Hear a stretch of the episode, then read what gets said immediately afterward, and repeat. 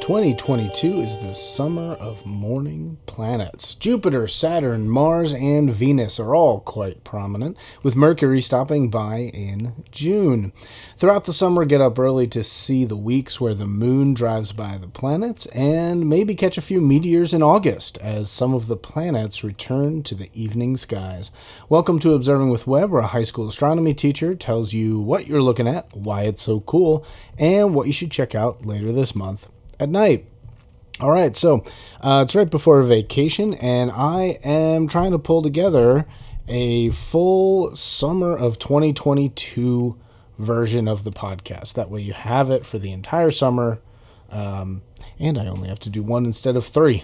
But um, here we go. So uh, we've I'm going to go through the planets, uh, particularly the morning stuff, then talk about some of the events, and then I'll get into the Uh, constellations in general. So with that, why don't we get started by talking about the planets. Mercury, Venus, Earth, Mars, Jupiter, Saturn. All right. So as far as sunset planets go, I'm going to wait to talk about that for a little bit because we only have them in August. So I'll come back to that. Right now, we want to talk about the morning planets. We've got Venus, Mars, Jupiter, and Saturn all summer long in the morning. So the basic setup here, and I'm going to talk about it from July to the end of August, uh, or sorry, June to the end of August. Uh, you've got the basic setup from left to right. You have Venus, Mars, Jupiter, and Saturn, right? All easily visible in the morning sky. And what'll happen is in June, they'll start within seventy degrees of each other, okay? And they'll end August with Venus and Saturn on complete opposite sides of the sky. So how far apart are they from each other? Well, let's take a look at this. Let's look at different times. Uh, let's start at the beginning of June, uh, and we'll start with Venus because that's nice and bright, easy to find, okay? Venus will consistently be about ten degrees above the eastern horizon. It's going to be hard to miss. It's the brightest object in the morning sky, and it's basically in the same spot all month long. And so what happens then is on June first, if you start at Venus and look to the right, you have to look about twenty-eight degrees or about thirty degrees. That's three fist widths if you hold them at arm's length. And then you'll find Mars and Jupiter right in the same area, okay? Um, now what happens though is in July, you're going to see Venus and then Mars will be about forty-two degrees away from Venus to the right, which means that's four fist widths. Okay. And then in August, Venus and Mars will be sixty degrees apart. Okay. I would hold my finger and pinky out as far as they can go. That's about fifteen degrees. So that's four of those from thumb to pinky, like a Shaka sign or whatever, hang loose. Um, four of those and about seventy-seven degrees on August thirty-first. So Venus and Mars spread further and further apart throughout the summer. What's also happening is Mars and Jupiter will be moving further apart. Uh, now Mars and Jupiter in the beginning of June are close together, uh, but on July first, Jupiter will have moved twenty degrees to the right of Mars. That's two fist widths. By August first, Jupiter will be forty degrees away from Mars, so four fist widths. And then on August thirty-first, Jupiter will be sixty degrees, which will be four Shaka signs or six fist widths. There you go. So Venus, Mars, and Jupiter get spread out in the mornings throughout the entire summer. And what also happens is Saturn is sort of spreading away, but not by much. In fact, in the beginning of June, Saturn is only about thirty-eight technically, but about forty degrees away from Jupiter, so four fifths widths, and then it only moves a couple degrees. Uh, by the end of August, it's only forty-six degrees away from Jupiter, so Saturn is over there. So what you get is it's always going to be Venus, Mars, Jupiter, Saturn. They're just going to keep spreading out throughout the month. Uh, last thing to note here is uh, Mercury. Uh, it kind of joins the party for much of June, uh, getting to within ten degrees of Venus by mid-month. And what you have to do is just look down and to the left of Venus. It's not going to be easy because it's close to the sun and dawn, but it uh, it will be there, okay? So don't forget, Venus is, again, consistently ten degrees above the horizon. Very, very bright, easy to find. Mars will be a little bit reddish. Start off next to Jupiter, with Jupiter moving away. Mars creeps throughout the summer ever closer to Taurus, ending up between the V of Taurus and the Pleiades by August thirty-first, which should be pretty cool to see in itself. Uh, Jupiter's just hanging around in Pisces. Uh, you can see the Galilean moons. This is a good time to get just even a rudimentary telescope out or some binoculars and look to see the bright spots near Galileo, or sorry, near Jupiter, which were the four moons that Galileo saw in his telescope. And also you can notice their motion day by day, uh, or even hour by hour. Just look up every now and then and see how their position has changed. And um, you can also, if you look it up, you can see some times when the uh, shadow of one of those moons actually crosses Jupiter's surface, which makes an eclipse on the planet if you were able to stand there.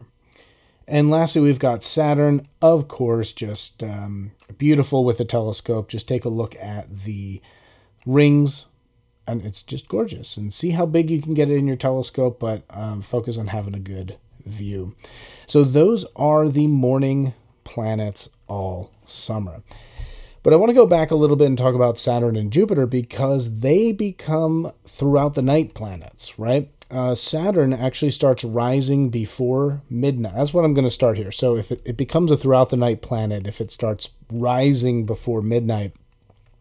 And what Saturn does is it starts rising before midnight in the southeast in July and August, and it'll be visible into the mornings all summer off in the southwest. It actually starts to get hard to see uh, toward the end of um, August. But we also have Jupiter as a throughout the night planet, and it starts rising before midnight in uh, the southeast around mid-July, and will be visible into the morning all summer off toward the south. And lastly, let's talk about when we finally see some planets around sunset. One of the reasons I'm not bringing my telescope on this trip to the beach is that, um, well... where we're going, there's lots of light, so you can't see dark stuff. But then also because the um, you can't really see any planets at sunset right now. But in August, you should be able to see Saturn. Uh, the beginning. This is the beginning of this ringed planet's uh, nightfall appearance. Um, that that schedule starts in August. August first, it rises at nine thirty p m in the east southeast, and is actually already up in the southeast, about ten degrees above the horizon by month's end. And Mercury jumps in there as well. All of August, you can look west right after sunset, and you might be able to catch Mercury less than ten degrees above the horizon. It's the first star appearing at dusk in that direction, um, and yeah, you should be able to see it. It might be might be tough to find since it's so dim, but uh, it definitely is there.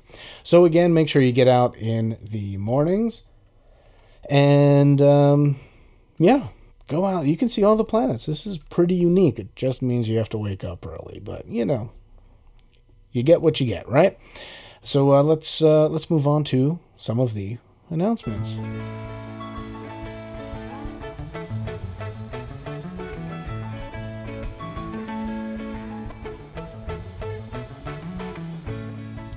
All right, so events. Really what we're looking at as far as the moon is that the first week of, the, of each month is going to be the evening crescent. So we see a nice crescent moon right after sunset.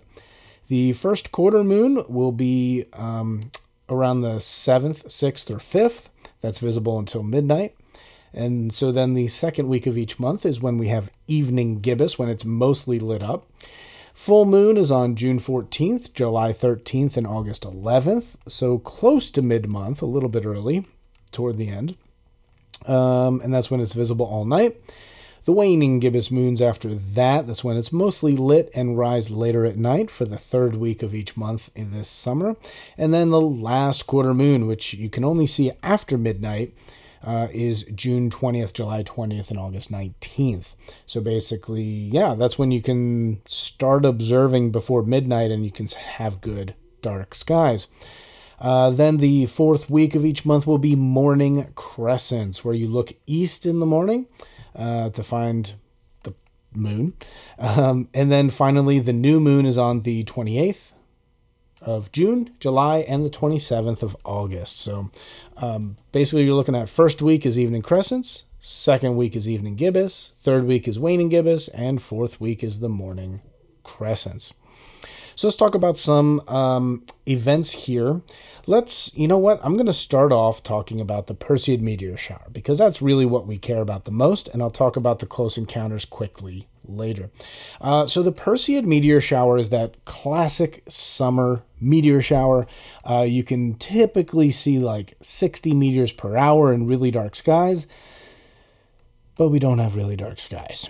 And the reason for that is we have a full moon right smack dab in the middle. Now, um, the problem is, is that that light pollution gets into the sky, just like we see blue light during the day because of the sun, the sun's light scattering. The moon's light does the same thing, but to a much lesser extent. So we see a little bit of light pollution up there. And so you can't see some of the darker, or sorry, less bright meteors.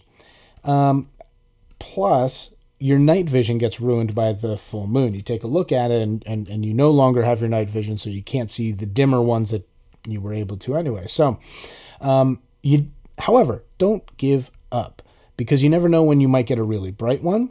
Also, the um, uh, the shower is technically active from mid-July to late August, so you might see something in the days leading up to or afterward. But remember that you're looking at uh, bits of dust left over from Comet Swift-Tuttle burning up as they crash into the atmosphere, and they're doing that at thirty-seven miles per second. Okay, um, I'm not going to go too much more into detail, but hey, if you're out there uh, beginning of beginning mid-August, see if you see something. Just take a quick look. All right. Now we also have some close encounters. Okay. Uh, so let's start in mid-June. You've got June seventeenth to the twenty-seventh. I'm just going to call this June's lunar close encounters. The moon, Saturn, Jupiter, Mars, and Venus. And uh, it's really too much to fit into one thing here, but basically just go out from June seventeenth to the twenty-seventh and check out the moon passing by those planets. It'll pass by Saturn first, then Jupiter, then Mars, then Venus, because I know we talked from left to right, Uh, but the moon's going to be moving from the right to the left of that lineup.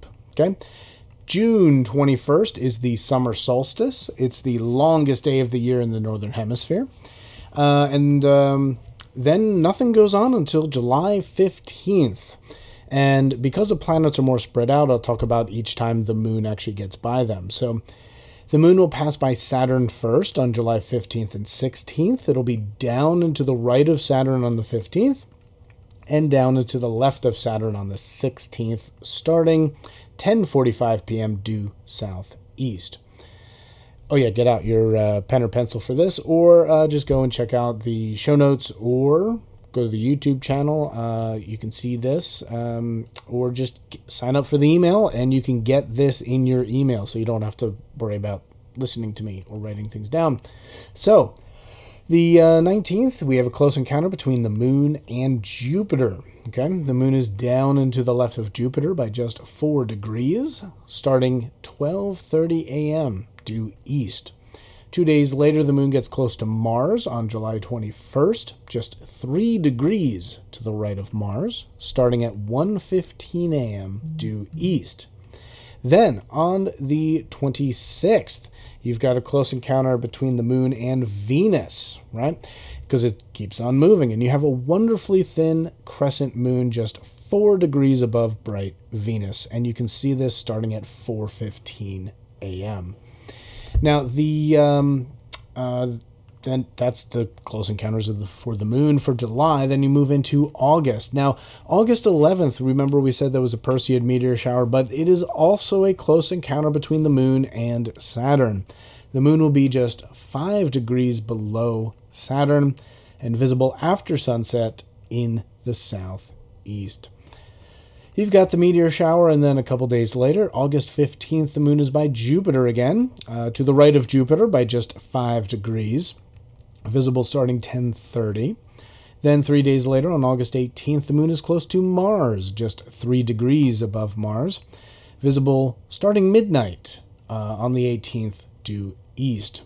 And lastly, the twenty-fifth, uh, we have a close encounter between the moon and Venus. That's, that's a whole week later. You've got a very thin crescent moon that is just seven degrees above Venus, visible starting at five twenty a m So uh, again, basically, a quick summary is meteor shower, August uh, eleventh to twelfth, if you're lucky.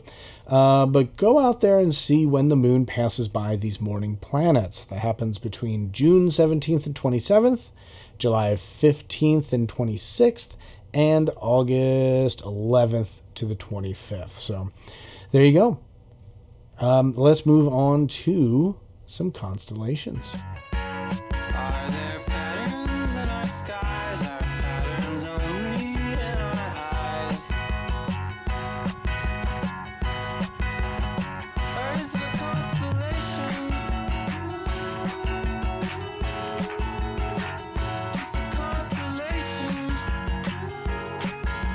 constellation? So um, basically, with the constellations right now, I'm going to go through three groups of them. All right, spring, summer, and then some of the fall ones you can see in the morning. Now, the after dinner, before bed constellations, um, those will be the spring constellations and summer. Now, spring will probably be more toward the west. The summer will be more toward the east, depending on when you look. But the spring constellations, you've got the Big Dipper, Boötes, Virgo, Corona Borealis, and Hercules. So here's what you do.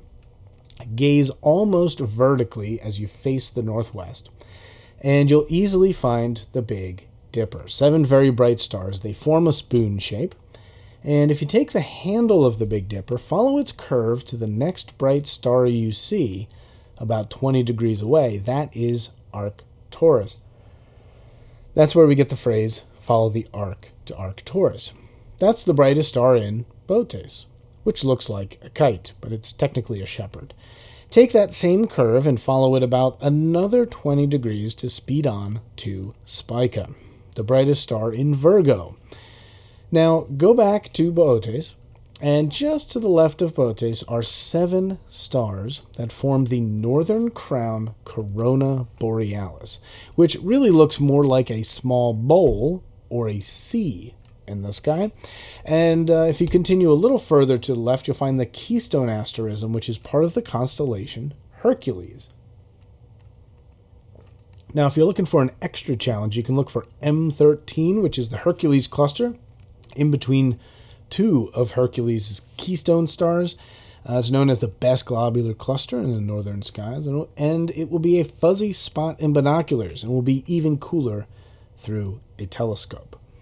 So that's the spring constellations. Let's talk about those summer ones a little more off to the east. You've got Lyra, Cygnus, and Aquila. And if you look pretty much straight above you, find the brightest star up there. You'll notice that there's a parallelogram attached to it or just off to the side. And the star that you found is the brightest star of the summer, called Vega, which is the brightest star in the constellation Lyra the Harp. Now, directly above you will be Cygnus the Swan, with its brightest star, Deneb, and it will look like a large cross. And if you look out a little bit further, it can look like a swan flying above you. Now, below Cygnus and Lyra is the third constellation of the summer triangle, Aquila the Eagle, with its brightest star, Altair. Now, these three bright stars uh, in this one, they can easily be confused for Orion's belt, given their similar size, but they are not in line as straight, and they are part of a bigger diamond shape. You can just use a star chart also to find the small constellation Delphinus and Sagittarius in the area as well. Uh, but this is, I like this part because you can see, uh, even if you're in a beach, like a beach city, beach town, and there's too many lights, you can still see the summer triangle, which is the brightest stars of those three constellations. And then, um, oh, well, here come the fall constellations, which you can see if you get up early uh, before work or to see those planets, uh, just look directly south, and most of the way up you'll be able to find the very big and almost perfect square of Pegasus, the winged horse. Now, if you look to the top left of the square, you'll see three pairs of stars creating a neat double curve to the left and up from that corner star. Now, that is Andromeda. And if you have a little extra time, find the middle pair of stars and connect them with a line, and then move toward the inside of the curve about the same distance as those two stars are apart. And that's where you'll find the Andromeda Galaxy, which is just a small faint fuzzy with your naked eye. Uh, the cool part is, though, is that you're looking at billions of stars that are two point nine million light years away. And they're spread out about one hundred fifty thousand light years across. What that means is light from a star on one side of the galaxy, it takes light one hundred fifty thousand years to go from one side of the galaxy to the other. And it also means that it took two point nine million years for the light that you're seeing from that galaxy to reach your eyeball, which is quite remarkable.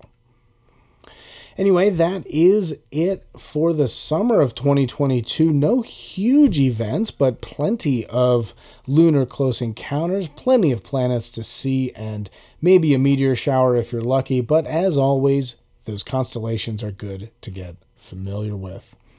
So with that, I would like to wish you very clear, dark skies for the summer of twenty twenty-two.